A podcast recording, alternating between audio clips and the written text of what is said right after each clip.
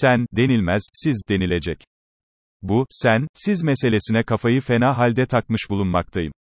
Bunun iki türlüsü var. Birinci tür. Postanede, emniyette, devlet dairesinde görevli olanlar, toplumsal statüsünün yüksek olduğunu düşündükleri tiplere. Siz diye hitap ediyorlar. Toplumsal statüsünü düşük gördüklerine ise kolaylıkla, sen diyorlar. Her önüne gelene, sendense. Genel bir kabalık deyip geçeceğim. Ama bu tam bilinçli bir ayrımcılık.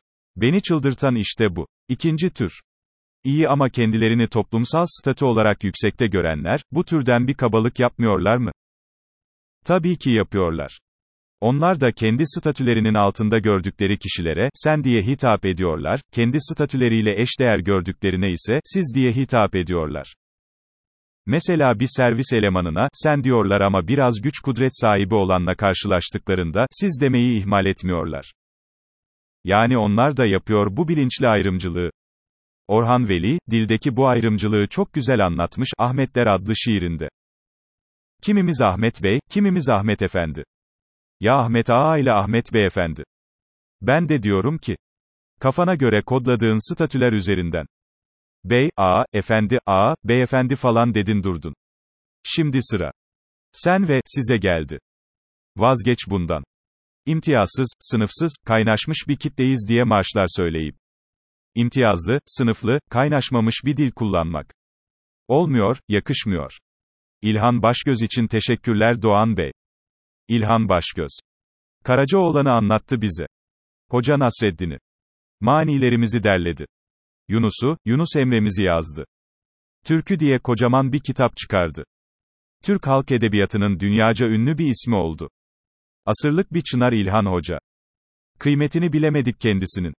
Ta 1948'lerden itibaren çok hırpaladık kendisini. Hocalıktan sürdük, öğretmenlikten attık. Komünizm paranoyamıza kurban verdik. O da gitti Amerika'ya. Ama bir gözü hep masallarına, ozanlarına, manilerine, türkülerine, fıkralarına gönül verdiği bu topraklardaydı. Fırsatını bulur bulmaz da hep geldi ülkesine. Hiç ayrım yapmadı. Bilkent'te de ders verdi, Van 100. yılda da. Ve sonuç. 100 yaşına kısa bir süre kala, Amerika denilen uzak bir diyarda kanser illetine yakalandı. Yetmedi.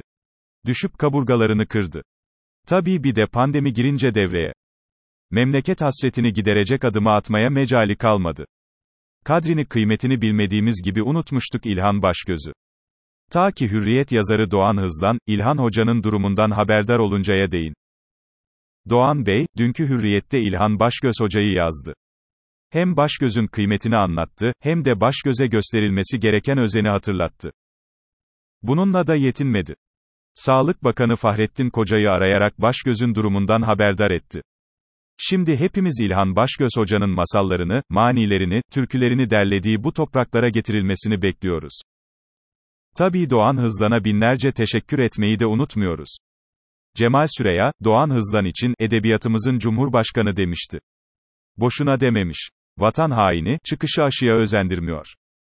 Ben de herkesin aşı yaptırmasını istiyorum. Ben de, aşı karşıtı ukalalıklara dayanamıyorum. Ben de, çip takacaklar tarzı yaklaşımlarla kafa buluyorum. Ben de aşı karşıtı propagandanın kamu sağlığı açısından büyük bir sorumsuzluk olduğunu düşünüyorum. Ben de ancak aşı sayesinde bu illetten kurtulacağımızı düşünüyorum. Ama aşı yaptırmayanlar için, vatan haini demek, aklımın ucundan bile geçmiyor. Son günlerde hekimlerimiz, böyle bir yola girmiş görünüyorlar. Aşı yaptırmayanlar vatan hainidir demeye başladılar. Salgına karşı savaşın en ön cephesinde yer alan hekimlerimiz, sağlık çalışanlarımız çok yoruldu. Canları pahasına büyük bir mücadele verdiler, veriyorlar. Böyle bir ortamda, aşı yaptırmayacağım türü ukalalıklara karşı aşırı tepki veriyor olabilirler. İşin bu kısmını dikkate alıyorum. Hadi, aşı yaptırmayana kız vermeyin sözünü işin şakası olarak görelim. Peki ama, aşı yaptırmayanı, Vatan haini olarak yaftalamak, aşırı tepkiyi de aşan bir şey değil mi? Neye yarıyor ki bu tür tepkiler? Aşı yaptırmaya özendiriyor mu? Ne özendirmesi? Bu tür çıkışlar, bazılarımızı aşıdan soğutuyor. Kullanılan bu tehdit dili, insanımızın hoşuna gitmiyor. Yani ben diyorum ki, kaş yapayım derken göz çıkarmayalım. Aşıya özendireceğim derken aşı karşıtlarına istismar fırsatı vermeyelim. Sorumsuzluk yapanlara mağduriyet imkanı sunmayalım. Vatan haini demeden aşıya özendirmenin 1 milyon yolu var. Neden o 1 milyon yol denenmeden, 1 milyon birinciye geçilir ki? Ne dersiniz Bingür Sönmez Hoca? Haksız mıyım?